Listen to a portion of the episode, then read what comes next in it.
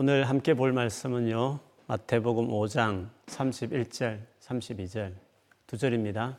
짧으니까 우리 같이 한 목소리로 같이 읽었으면 좋겠습니다. 우리 같이 읽겠습니다. 누구든지 아내와 이혼하는 사람은 이혼 정서를 주어야 한다라는 계명을 너희가 들었다. 그러나 나가 너희에게 말한다. 엄행한 경우 외에 자기 아내와 이혼하는 사람은 아내로 하여금 가늠하게 하는 것이다. 이혼한 여자와 결혼한 사람도 가늠하는 것이다. 아멘. 우리 한번 다시 자기 자신을 향해서 옆에 가족들을 향해서 힘있게 믿음을 선포하겠습니다. 올해는 반드시 기도로 돌파할 것입니다. 올해는 기도로 반드시 돌파할 것입니다. 아멘. 이혼에 대한 예수님의 생각 이런 제목으로 오늘 말씀을 전하려고 합니다. 원래 산상수훈을 쭉 해왔기 때문에 뭐 특별히 목적이 있어서 아니라 그냥 순서대로 하는 것입니다. 왜냐하면 이혼에 대해서 교회에서 설계한다는 것은 아, 목회자이지만 참 그렇게 쉬운 주제는 아니기 때문에 예, 그렇습니다. 왜냐하면 우리 성도들 가운데서도 이혼에 관해서 알게 모르게 상처가 있는 분들이 요즘엔 더 많이 있기 때문에 그런 것 같습니다. 우리 청년들 가운데도 부모님이 어, 가슴 아프지만 이렇게 이혼하신 경우도 있고 아니면 우리 성도들 가운데서도 여러 가지 상황상 어쩔 수 없이 이혼했다고 생각할 수 있는 그런 일들이 있어서 어, 그래서 그 상처를 안고 지금 살아가는 분들이 있을 수 있으니까 그렇게 보면 이런 주제를 가지고 말한다는 것이 그렇게 꼭 쉬운 일은 아닌 것 같습니다. 더구나 예수님께서 이혼과 관련한 말씀을 보면 이혼은 절대 안 된다라는 말씀을 하셨기 때문에 이런 말씀을 또 들을 때마다 더 힘든 마음이 더 어려워지지 않을까 하는 생각 때문에 그러기도 합니다. 그러나 예수님께서 말씀하셨지만 성경 중에 지극히 작은 계명이라도 그걸 작게 여기면 천국에서 네가 가장 작은 자가 될 수 있다는 말씀 때문에 어느 한 말씀이라도 우리가 소홀히 할 수는 없지 않겠습니까? 뿐만 아니라 예수님이 이 말씀을 하실 그 당시에 그 당시에도 이혼은 지금 못지않게 참 많이 있었습니다. 왜냐하면 이것이 논쟁이 될 만큼 잦았기 때문에 그렇습니다. 그 사실을 어떻게 알 수 있냐면 마태복음 나중에 보겠지만 19장에 보면 바리새인 몇 사람이 예수님께 찾아와서 예수님 어, 이혼을 해도 괜찮습니까? 라는 것을 물어올 정도입니다. 중요하지 않는 토픽을 이혼이 흔치 않은 일을 뭐 물어보겠습니까? 근데 그걸 물어봤다는 것은 그 당시에 이게 뜨거운 감자였기 때문에 그렇습니다. 물론 예수님은 이혼은 진짜 안 된다. 엄격하게 그것을 말씀하셨죠. 그러자 옆에 있는 제자들이 뭐라고 말했는지 알겠습니까? 그러면 누가 도대체 결혼을 할 수 있단 말씀입니까? 혼자 사는 게 훨씬 낫겠습니다. 예수님의 제자들도 이혼은 어떤 경우에 많이 할 수 있다라고 생각한 여지가 있었던 것입니다. 예수님이 그런 말씀을 하지 않으니까 제자들도 그러면 혼자 사는 게 낫겠어요. 누가 결혼하겠습니까? 차라리. 이런 식으로 말할 정도로 그 당시에도 오늘날 못지않게 이혼을 쉽게 생각하는 분위기라는 것을 이렇게 우리가 알 수 있습니다. 그렇기 때문에 오늘 이런 말씀을 두고 이건 옛날 말씀이니까 옛날에야 보수적이었으니까 라고 치부하면서 오늘날에는 안 맞아 이렇게 생각하면 안 된다는 것을 말씀드리는 것입니다. 예수님 당시의 상황이나 지금의 상황이 별반 다를 바 없다면 그래서 이런 식의 말이 제자들까지도 발끈할 정도였으면 우리는 이 말씀이 시대에 뒤떨어진 말씀이 아니라 어쩌면 이런 시대에 반드시 한번 생각하고 넘어가야 될 말씀일 수 있다. 필요하다. 적절한 말씀일 수 있다. 라는 것을 생각할 필요가 있을 것 같습니다. 이혼에 대한 예수님의 생각은 무엇일까? 31절에서 주님은 너희가 들었다고 하는 말, 즉 정확하게 말하면 신명기 24장 1절 말씀을 염두에 두시고 이 말씀을 하셨습니다. 그 말씀을 제가 읽어 드리겠습니다. 사람이 아내를 맞이하여 데려온 후에 그에게 수치되는 일이 있음을 발견하고 그를 기뻐하지 아니하면 이혼 정서를 써서 그의 손에 주고 그를 자기 집에 내 보낼 것이요. 막상 아내를 맞이하고 집에 데려왔는데 수치되는 일이 발견되면 이혼 정서를 써서 그 아내를 집에 돌려보내라 이 말씀입니다. 이 수치되는 일이 뭘까? 이것 따라 이제 상황이 달라지지 않겠습니까? 그래서 율법 학자들 간에 여러 가지 견해들이 있었습니다. 그러나 크게 둘로 굳이 나눈다면 샴마이 학파라고 있었는데 그들은 이 수치되는 일을 간음이다 이런 식으로 성적으로 정말 범죄한 것이다라고 어, 제안을 했습니다. 반면에 진보적이었던 힐렐 학파는 아내가 아침 식사 준비하다가 빵을 어, 태워도 이혼 사유가 될 수 있다라고까지 이야기를 했습니다.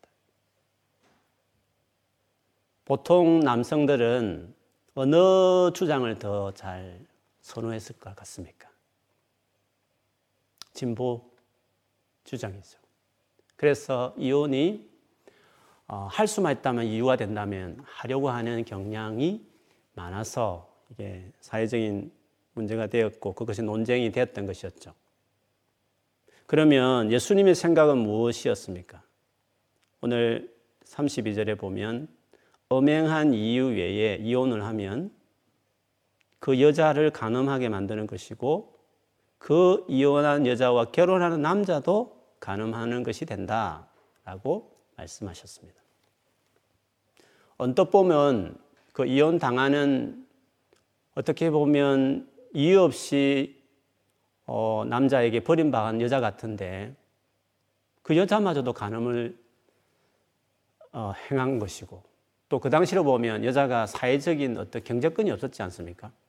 부득이하게 반드시 결혼을 해야 되는 시대였어요. 재혼이 반드시 해야 되는 것입니다. 근데 그 여자를 또 아껴서 아내로 맞이하는 그 남편까지도 간음을 하게 하는 것이다. 이렇게 말하는 것이니까 예수님 말씀을 들어보면 그 여자에게 너무 한 거 아닌가 그런 생각이 들기도 합니다. 근데 곰곰이 생각해 보면 그런 의미이기보다는 그 여자까지도 간음을 저지르게 만들고 또 결혼을 할 수밖에 없는데 그 결혼할 남편까지도 간음을 저지르게 이혼시키는 그 남자가 그만큼 큰 잘못을 저지른 것이다. 라고 하는 그 남자에 대한 책망으로서 오히려 주님이 하신 말씀이었습니다. 자, 이게 주님의 말씀인데 이 말씀을 오늘날 어떻게 보면 그때나 지금이나 똑같은 이혼의 문제가 많았던 시대에 오늘날도 이 말씀을 적용시켜야 될 상황 아닙니까? 그러면 이 상황에서 이 말씀을 우리가 어떻게 적용해야 될까요? 물론 하나님을 경외하는 우리 모두는 하나님이 하신 말씀이니까 무슨 말이 필요하겠습니까? 당연히 지키고 순종해야죠. 라고 할 수도 있습니다. 그런데 그렇게 하기 위해서라도 반드시 고려해야 될 부분이 좀 있는 것 같습니다. 예를 들면 예수님께서 요한복음 4장에 보면 일부러 의도적으로 목적을 가지고 이 사람을 만나기 위해서 보통 유대인과 다르게 사마리아 지역을 바로 통과해 가서 수가성의 우물가에서 한 여인을 만나지 않습니까? 그 여인 만나려고 사실은 그 어려운 여행을 계획한 것이었거든요. 근데 그 여인이 어떤 여인이었습니까? 다섯 번이나 재혼한 여인이었습니다. 주님은 그 여인을 사랑했고 그 아픔과 상처를 아셔서 그를 건지고 싶어서 그 어려운 여행을 했던 것이었습니다. 그리고 똑같은 복음서 요한복음 9장에도 보면 8장, 죄송합니다. 8장에 보면 가늠하다가 현장에 잡힌 여인을 죽여야 된다고 돌로 쳐서 죽게 된다고 많은 군중들이 데리고 왔습니다. 그 여인을. 그때 예수님은 그 여인에게 어떻게 대하셨습니까? 가치 있는 인생. 다시 출발하라고. 새로운 출발을 하라고 하시는 이 예수님의 태도를 보면 오늘 이 간음에 대해서 하신 말씀에 대한 그 주의 마음을 가지고 이 말씀을 다시 보고 지나가야 될 필요가 있다는 것이죠. 그래서 오늘 이 말씀이 단순한 매정한 말씀이라고 보지 말고 다른 케이스를 볼때 정말 이 결혼에 관련되어서 어, 많은 상처를 가지고 있는 어, 부부들을 얼마나 하나님 아끼시는지 아끼기 때문에 어차피 이 말씀을 하셨다는 그 전제를 가지고 또 마음을 열고 이것을 볼 필요가 있습니다. 진짜 주님의 의도가 무엇인가 하는 것을 우리가 좀 마음을 열고 집중할 필요가 있는 것입니다. 만일에 지금 현재 이혼을 심각하게 많이 생각하는 부부 같으면 오늘 이 말씀이 더 필요할 것입니다. 이혼에 대해서 쉽게 생각하지 않는 것이 왜 중요한지를 한번 우리를 사랑하시는 분이 하신 말씀이니까 한번 귀 기울일 필요가 있는 것이고 만일에 부득이하게 여러 가지 이유로 아, 이혼한 경험이 있고 그 이혼한 때문에 상처를 입은 경우다면 그런 경우에 있었어도 우리 주님이 얼마나 우리를 사랑하셔서 그 상처와 아픔을 알고 돕기 원하시는지 다시 새롭게 정말 출발하기를 바라시는가 하는 마음을 가지고 이 말씀을 볼 필요가 있습니다. 사실 재혼이라는 것은 새로운 출발이라고도 이야기합니다. 근데 그 새로운 출발이 그냥 출발을 하고 좀 다른 것은 있습니다. 마치 윷놀이를 하다 보면 여러분 윷놀이를 아시는지 모르 윷놀이 하다 보면 한참 올라가다가도 상대편이 와서 탁 잡아오면 어떻게 됩니까? 다시 처음부터 시작해야 되는 것입니다. 처음부터 다시 시작하는 의미의 새로움인 것입니다. 뒤처진 것은 맞는 것입니다. 그렇기 때문에 다시는 이런 일을 하지 않도록, 다시는 이런 아픔이 없도록 새로운 마음과 태도가 필요합니다. 그냥 상대만 바뀌면 된다 이런 의미가 아니라 새로운 태도가 필요한 것입니다. 그런 점에서 이것을 어, 신중하고 정말 새롭게 출발하겠다는 더큰 어, 다짐을 가지고 이 말씀을 볼 필요가 있습니다. 이래나 저래나 사실 이 말씀을 귀하게 또 정말 신중한 마음으로 순종할 마음 가지고 보아야 될 말씀이죠. 그러면 진짜 이혼에 대하여 예수님의 생각은 무엇일까? 오늘 짧은 구절이지만 다른 여러 가지 주님이 하신 말씀을 종합해 볼 때에 이혼과 관련해서 이혼에 대해서 누가 상담을 주님께 와서 물어본다면 주님은 뭐라고 대답하실까 하는 것입니다. 이것에 대해서 가장 잘 알 수 있는 말씀은 좀 전에 말씀드렸던 마태복음 19장에 바리새인이 직접 정말 찾아와서 이혼에 대한 이슈를 가지고 질문을 했습니다. 정말 이혼해도 괜찮은 것입니까? 이혼에 대해서 당신의 의견은 무엇입니까? 라고 물었기 때문에 그때 주님이 뭐라고 대답하셨는지를 우리가 기억할 필요가 있습니다. 그들이 와서 무엇이든지 이유만 있으면 자기 아내와 이혼하는 것이 괜찮습니까? 괜찮습니까? 라고 질문했습니다. 그때 주님이 답변하신 내용이 길게 그 장에 인용이 되어 있습니다. 여러분, 그때 주님이 뭐라고 말씀하신지 아십니까? 주님은 놀랍게도 이혼이란 토픽 자체를 가지고 직접, 직접적으로 말씀하지 않으셨습니다. 그때 주님이 하신 말씀은 하나님께서 맨 처음에 남자와 여자로 지으셨고 그들에게 말씀하시기를 남자는 부모를 떠나 여자와 한 몸을 이루어야 된다. 라는 말씀을 먼저 하셨습니다. 그런 다음에 하나님이 이렇게 짝지어 주신 것이 부부관계이기 때문에 사람이 절대 나누려고 하면 안 된다. 라는, 저 이혼에 대한 말씀을 뒤에 하셨지만 먼저 원래 하나님께서 어떻게 부부를 이렇게 세워 주시는지, 부부의 관계가 무엇인지, 하나님이 처음 창조하시고 난 이후에 디자인한 부부 관계에 대해서 먼저 말씀하셨다는 것이 우리가 기담아 둘 필요가 있습니다. 그러니까 주님이 하신 답변을 곰곰이 생각해 보면 왜 이혼에 대해서 이런 문제나 이런 아픔이 생기는지 했을 때 주님의 생각 그런 것입니다. 처음부터 부부라는 의미가 뭔지, 처음부터 부부 관계라는 것이 무엇인지에 대해서 바르게 이해를 해야 된다.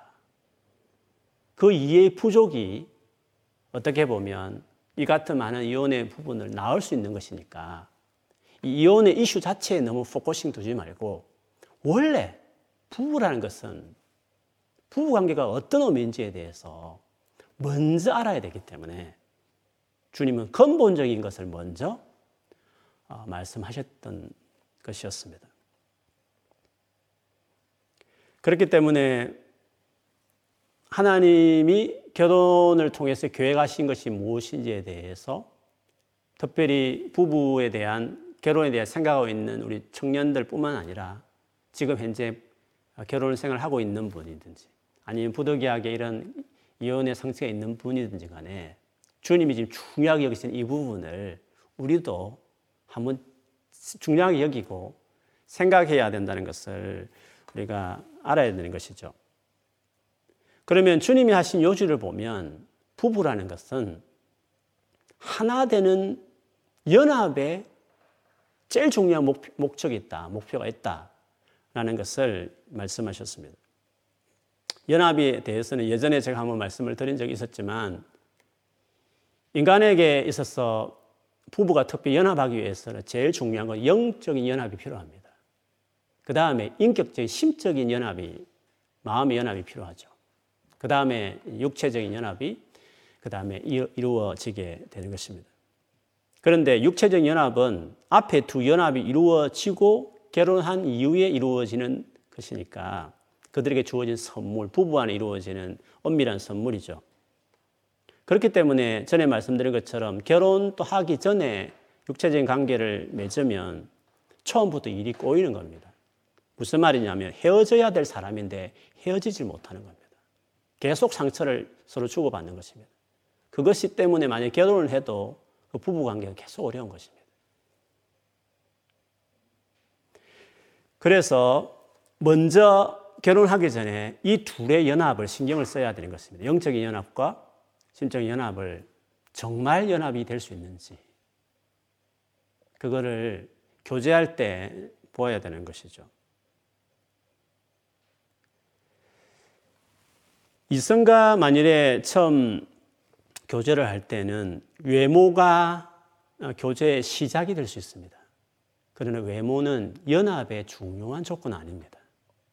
외모만 가지고 만일에 연합하는 결혼을 들어가 버리면 그건 상당히 어려워질 수 있습니다. 시작은 반드시 되죠. 그렇지 않습니까? 외모를 어떻게 우리가 신경 안 쓰겠습니까? 시작은 될 수 있지만 끌려서 출발은 할 수 있지만 그 다음에 영적으로 심적으로 맞는지를 그거를 살펴야 되는 것입니다. 그것 고려하지 않고 외모에 끌려서 만일에 계속 진행해 버리면 연합의 외모는 결혼한 이후에 그렇게 중요한 영향을 주지 않는데 그것이 중요한 이유가 되어서 만일에 했다면 연합이 제일 중요한 부부 관계에 계속 어려움이 생기기 때문에 출발은 시작할 수 있지만 결정을 할 때에는 그것이 중요한 이유가 되면 그건 처음부터 부부 관계가 뭔지를 모르는 결혼이 뭔지를 모르기 때문에 출발한. 그래서 자꾸 이혼이나 이 파생되는 주제들이 나오기 때문에 주님은 먼저 그런 이혼을 하지 않기 위해서 그런 아픔을 더 이상 겪지 않기 위해서 그런 그 가능성이 없는 더 중요한 연합에 대해서 먼저 이혼에 대한 질문에 대한 답변으로 하신 것이었거든요. 예, 뭐라고 한다면 단순한 신체적인 것만을 말하지는 않습니다. 학벌이 될 수도 있고, 뭐 가문이 될 수 있고, 말이 잘 통한다는 것도 될 수도 있습니다. 그냥 단번에 만났을 때 딱 느끼는 것이 될 수 있습니다. 자, 최근에 정말 한국에 아주 존경하는 요즘에 존경하는 목회자 한 분이 계시는데 그 목사님, 사모님 어떻게 만났는지 대한 그 연애 스토리를 제가 들었습니다. 근데 그 사모님은 그 목사님이 전혀 자기 타입이 아니었대요. 전혀 마음에 있지 않았대요. 근데 기도를 하는데 하나님 마음을 주셔서 결혼을 했는데 진짜 멋지게 동행하시더라고요. 마음에 안 땡긴다? 혹은 내 취향이 아니다고 하는 그 외모보다도 출발은 그리 될수 있으면 땡기고 취향이 맞고 말에 통하는 것이 될 수 있지만 그 한 가지는 외모에 해당되는 것입니다. 진짜 계속 진지하게 교제하면서 연합의 관계에 들어갈 수 있는 부부로 하나님 보내신 사람인지를 봐야 하는 것이죠. 연합이 진짜 필요할 때는 언제냐 하면 두 사람 간에 서로 맞지 않아서 언성이 높아지는 경우입니다. 그때는 외모가 전혀 보이지 않습니다. 아니, 설사 두 사람 사이에 아무런 문제가 없어도요, 세상을 살다 보면 두 사람 사이를 깨뜨릴 만한 어려운 일들이 만납니다. 예를 들면 두 사람 관계없는 자녀 양육과 관련되어 있는 문제들이 나올 수도 있는 겁니다. 그리고 살다 보면 경제적으로도 원치 않게 어려움을 겪은 일도 생기게 될 수 있고요. 아니면 상대 배우자가 삶의 무거운 짐 때문에 그 본인이 어떤 사람이 받은 상처든지 과거부터 오는 상처든지 아니면 뭐 직장 일로 여러 가지 일로 삶의 무거운 무게에 견디지 못해서 마음이 너무 어려우고 힘들어하고 있으면 배우자가 도와주는데 한계가 있습니다. 결혼해 보시면 알지만 배우자가 상대 배우자를 채울 수 없는 영역이 참 많이 있습니다. 그렇기 때문에 부부가 되어도요, 각자가 자기 짐을 져야 될 영역이 있는 겁니다. 부부가 함께 노력해도 해결할 수 없는 문제를 살다 보면 반드시 만나게 돼 있다는 것입니다. 그렇기 때문에 어떻게 되겠습니까? 서로에게 도움을 줄 수 없고 스스로도 개인적으로 해결할 수 없는 어려움을 만나면 부부가 어떻게 하겠습니까? 그래서 연약한 두 사람이 만났으니까 연약한 두 사람이 해결할 수 없는 일을 살다가 몇십 년 살다가 4, 50년 살다가 만나게 되면 어떻게 해야 되겠습니까? 그래서 같이 하나님께 나가는 믿음 안에서 같이 있는 것이 그래서 중요한 겁니다. 그래서 영적인 연합이 결혼할 때 정말 빼놓을 수 없는 중요한 이유가 돼야 되는 이유는 이것 때문에 그렇습니다.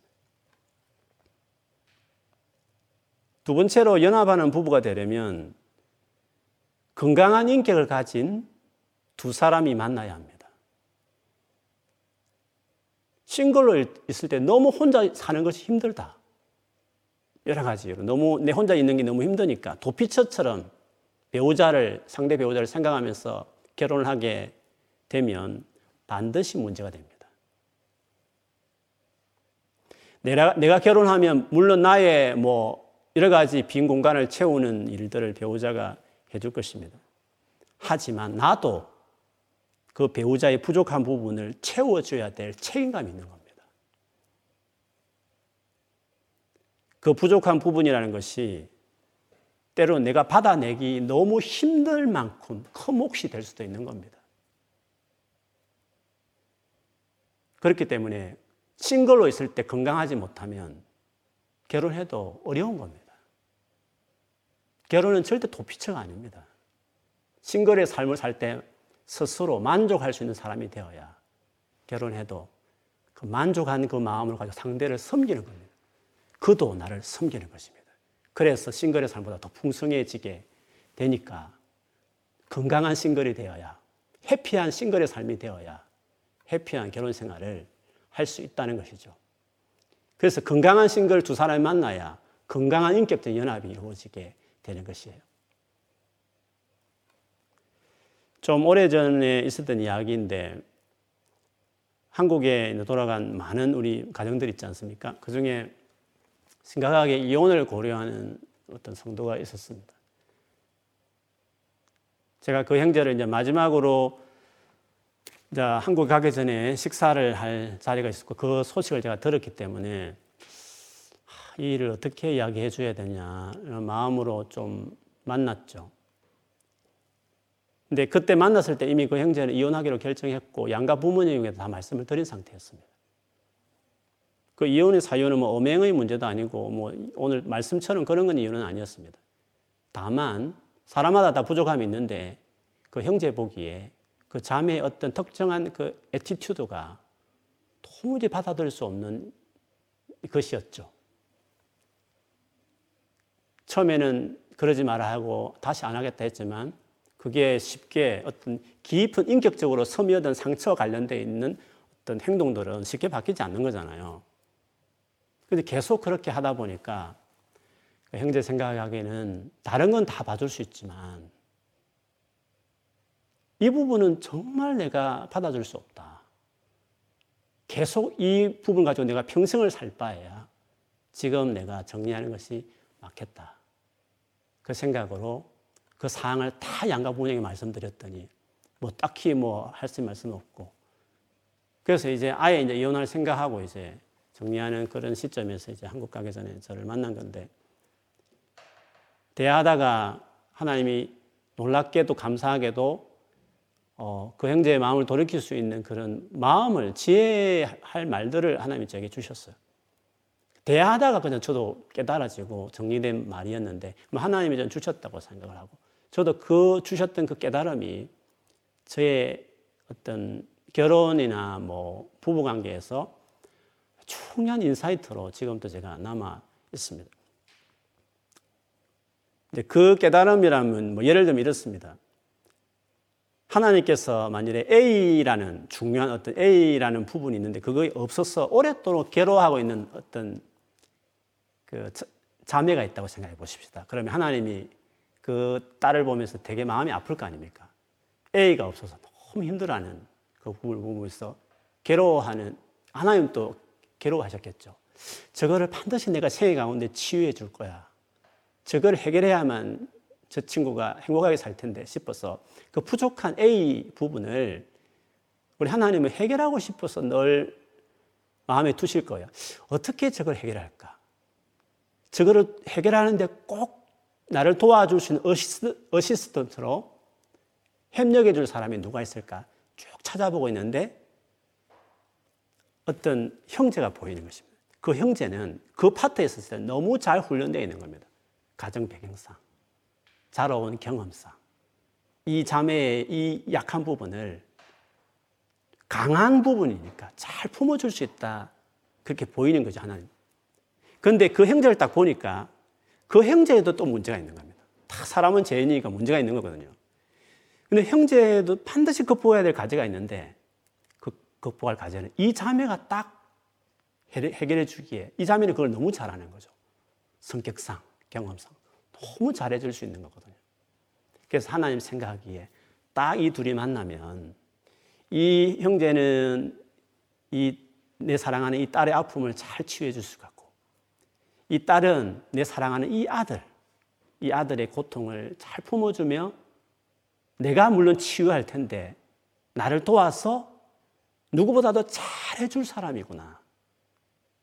그래서 이거는 좀 시간이 필요한 부분이니까 아예 부부가 되게 만들어주자. 그래서 만남을 주선하셔서 하나님이 섭리 가운데 두 사람을 만나게 하셨어. 그것이 꿈 있는 교회가 될 수도 있고 아니면 자연스러울지 모르지만 하나님께서 그렇게 나의 배우자를 이제 만나게 하시는 거죠. 그래서 이제 결혼을 했습니다. 처음에는 내가 없는 것을 상대가 가지고 있으니까 그게 매력이 되는 거잖아. 외모뿐만 아니라 그 성품. 하나는 이거 부족한데 저 사람 그것이 가지고 있으니까. 그것이 호감이 되어서 끌려서 이제 어떤 믿는 거는 말할 것도 없지만 심적으로도 정말 서로 도와줄 수 있는 부족한 부분을 가지고 있는 것이 보이니까 그래서 정말 결혼하고 싶어 사랑하게 되고 그래서 이제 부부가 된 건 아닙니까? 그런데 결혼하고 나서 그 부분이 보이는 겁니다. 연애할 때는 숨겼지만 결혼하면 다 드러나기 때문에 그게 이제 보이는 거죠. 그러면 자기가 보기에 상식이고 너무 당연한 건데 상대는 그것이 너무 안 돼 있으니까 어떻게 다른 것도 아니고 저 기본적인 것을 저렇게 한단 말인가 해서 그걸 참을 수가 없는 겁니다. 내가 이 너무 기본적 이것을 내가 평생을 이 사람 같이 살면서 내가 감당해야 된단 말인가? 생각해서 너무 그거 힘든 거죠. 그래서 어떻게 보면 자기 입장에만 생각해 보면 그거는 이혼할 이유가 되는 거죠. 그러나 여러분 하나님 입장에는 어떻습니까? 그것 때문에 두 사람을 만나게 한 이유였습니다. 그래서 제가 그때 그 만남 이후에 주님 주신 말씀이 있습니다. 이혼할 사유가 사실은 결혼할 이유였다. 물론 뭐 이것이 정확한 설명이 아닐 수도 있습니다. 어떤 경우는 진짜 같이 살 수 없는 어, 부분이 있을 수 있지만 어쨌든 어떠한 부분에 있어서는 많은 부부간의 갈등 가운데 갈등하는 이유가 나에게 너무 당연한 것을 상대가 안 해주니까 그런 것 아닙니까? 근데 그 상대는 그 사람에도 당연한 것을 내가 못 해줄 수 있는 거거든요. 그래서 근본적으로 섬김의 태도가 되어 있지 않으면 근본적으로 내가 정말 연합하고 하나 되겠다라는 마음으로 내가 결혼하는 것이다, 부부라는 것이 그런 것이다는 건 이해가 없으면 우리는 그 두 사람을 그 약한 부분, 제 때문에 망가진 그 인격을, 상처들을 치유하기 위해서 가장 잘 맡아줄 하나님의 조력자를 붙여서 결혼하는 것인데 우리는 그것이 가장 이혼할 이유라고 아, 설명할 수 있는 거죠. 근데 감사하게 그때 이제 그 풀려서 지금 소식은 제가 듣고 못하고 있지만 그 이후로 계속적으로 뭐 여러 가지 사업도 하면서 잘 지내고 있다는 소식을 제가 들었습니다. 그래서 중요한 것은 주님이 오늘 이혼과 관련한 이 이슈를 직접적으로 다루기 전에 먼저 말씀하고 하나됨이 중요한 거다. 연합하는 부부의 삶이 뭔지를 아는 게 중요한 거다. 조금 전에 예를 들어서 하는 팁을 말했지만 이런 마음의 태도를 가지고 결혼을 해야 되는 겁니다. 그것이 부부가 되고 결혼한 것이기 때문에 그런 마음을 가지고 이성 교제를 해야 되는 것입니다. 그런 진지한 마음과 만일에 태도가 없이 하면 처음 하나님이 디자인한 부부에 대한 이해가 없기 때문에 결국 이혼이라는 이것이 큰 이슈가 우리 삶에 이렇게 다가오게 된다는 것이죠. 그래서 헌신하는 마음이 없으면 부부 관계를 지키기가 어려운 겁니다. 여러분 그거 아시는지 모르겠습니다. 우리가 한번 살아봐야 그 사람을 알지. 막상 결혼해가지고 아니다 싶으면 안 되지 않냐. 그래서 결혼하기 전에 계약 결혼인데 동거를 먼저 해보고 결혼하기를 원하는 추세들이 어떻게 보면 인간적으로 맞는 것 같습니다. 그렇지 않습니까? 한번 살아보고 맞는지 맞춰보고 아니면 헤어지기 낫지. 막상 결혼했는데 안 되면 그거 진짜 물리기도 너무 어렵고 어렵지 않 이렇게 생각할 수도 있습니다. 그런데요, 맞춘다는 게 그런 겁니다. 맞추는 거는 여러 가지 조건이 맞아서 맞춰지는 하나 되는 게 아닙니다. 성경이 말하는 연합은 헌신으로 되는 겁니다. 그런데 그런 생각을 가지고 동거하고 결혼을 하겠다는 그 마인드를 가진 그 태도라는 것은 이미 헌신이 부족한 겁니다. 왜? 언제든지 헤어질 가능성을 가지고 그 사람을 만나고 교제하고 있는 것이니까 그렇습니다. 그 통계적으로 나왔습니다. 동거하고 아 맞구나 해서 결혼한 커플과 동거 없이 그냥 처음부터 바로 결혼한 커플 사이에 누가 더 이혼이 많으냐? 동거에 확인하고 결혼한 부부와 그냥 결혼한 부부가 누가 더 이혼이 더 많이 하느냐? 동거한 커플. 그래서 결혼까지 간 커플이 더 이혼을 많이 한다는 것이 상담적으로 이미 통계가 나와 있습니다. 왜 그럴까요? 연합은 서로 맞고 안 맞고 그래서 되는 게 아니라 처음부터 절대 나는 헤어지면 안 된다. 나는 끝까지 관계를 소중하게 여기겠다. 이 하나를 나는 지키는 것이 연합의 부부의 제일 중요한 어, 해야 될 일이다라고 생각하고 결혼한 사람과 한번 해보고 아니면 뭐 헤어지지. 이런 식으로 생각을 해가지고 결혼한 사람은 결혼해도 쉽게 헤어질 그 마음의 그 스피릿이 남아있다 보니까 결혼했어도 이혼이 더 많다는 거죠. 그래서 주님은 부부의 관계를 지키고, 아니, 지키는 것뿐만 아니라 정말 아름다운 가정으로 성화되고 세워지는 데 있어서는 헌신이 중요한 거야. 죄 때문에 더 망가진 관계들이 많고 상처 입은 관계들이 많은데 헌신적인 마음으로 해야만 부부 관계가 지킬 뿐만 아니라 아름다운 부부로 예, 점점 오래 참다 보면 사람이 살아거든요.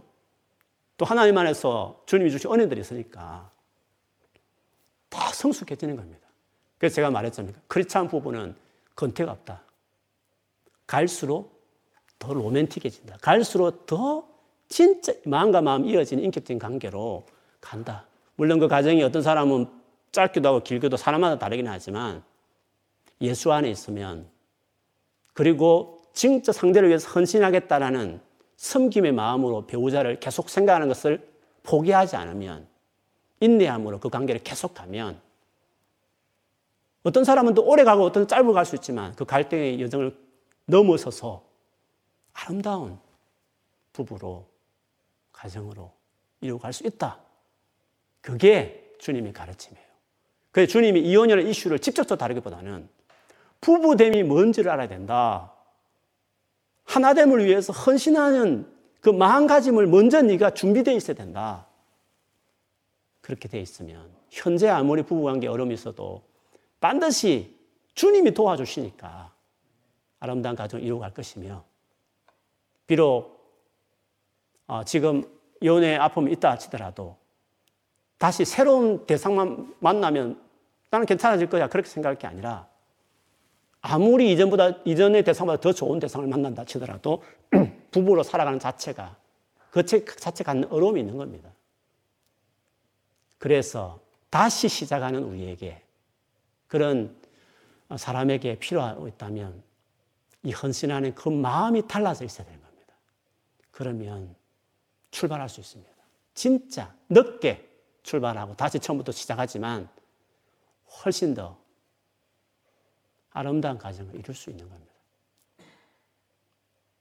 그리고 아직 젊은 형제자매들은 이 주의 말씀에 대해서 잘 생각하고 건강한 신거를 보내서요. 그리고 깨끗하게 교제하고 샀어요. 그리해야 우리 남은 이 한 번밖에 없는 인생, 그리고 주님 앞에 반드시 서야 될 우리들이 상처받지 않도록 너에게 행복한 삶을 주기 위해서 주셨던 이 말씀대로 사는 것이 지나고 보면 맞구나.